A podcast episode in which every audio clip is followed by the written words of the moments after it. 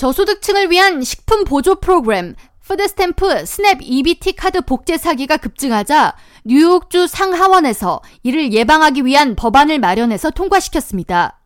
닐리 로직 주 하원 의원과 존 리우 뉴욕주 상원 의원이 공동 발의한 기업의 SNAP EBT 카드 사기 가능성에 대한 소비자 경고 의무화 법안에는 EBT 카드를 사용해서 결제가 가능한 모든 회사, 소매점, 협회 등을 대상으로 고객들에게 EBT 카드 복제에 대한 가능성과 주의사항을 반드시 공지토록 하는 내용을 담고 있습니다. 만약 이를 지키지 않을 경우 해당 사업체는 경고 조치에 취해지며 추가 위반이 적발될 경우 민사상 처벌을 받게 됩니다.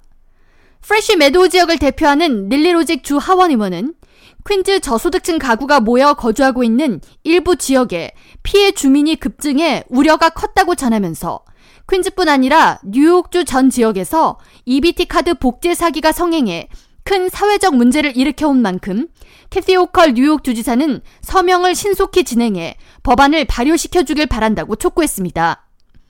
경찰에 따르면 사기범들은 수혜자들이 카드를 사용할 때 특정 기기를 사용해 카드 정보를 빼낸 후 정부 보조금을 챙기는 수법을 사용하고 있습니다.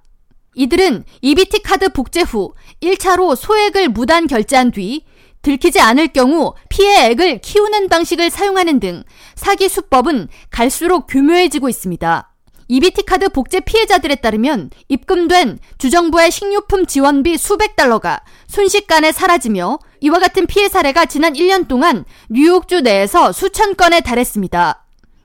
법안을 공동 발의한 존 리우 뉴욕주 상원의원은 EBT 카드 복제 사기를 피하기 위한 가장 좋은 방법은 자신의 정보가 유출되지 않도록 조심하고 또 언제든 사기를 당할 수 있다는 경각심을 갖는 것이라면서 특히 정보 접근에 상대적으로 취약한 노년층의 경우 개인정보를 보호하기 위해 각별한 주의를 기울이라고 당부했습니다.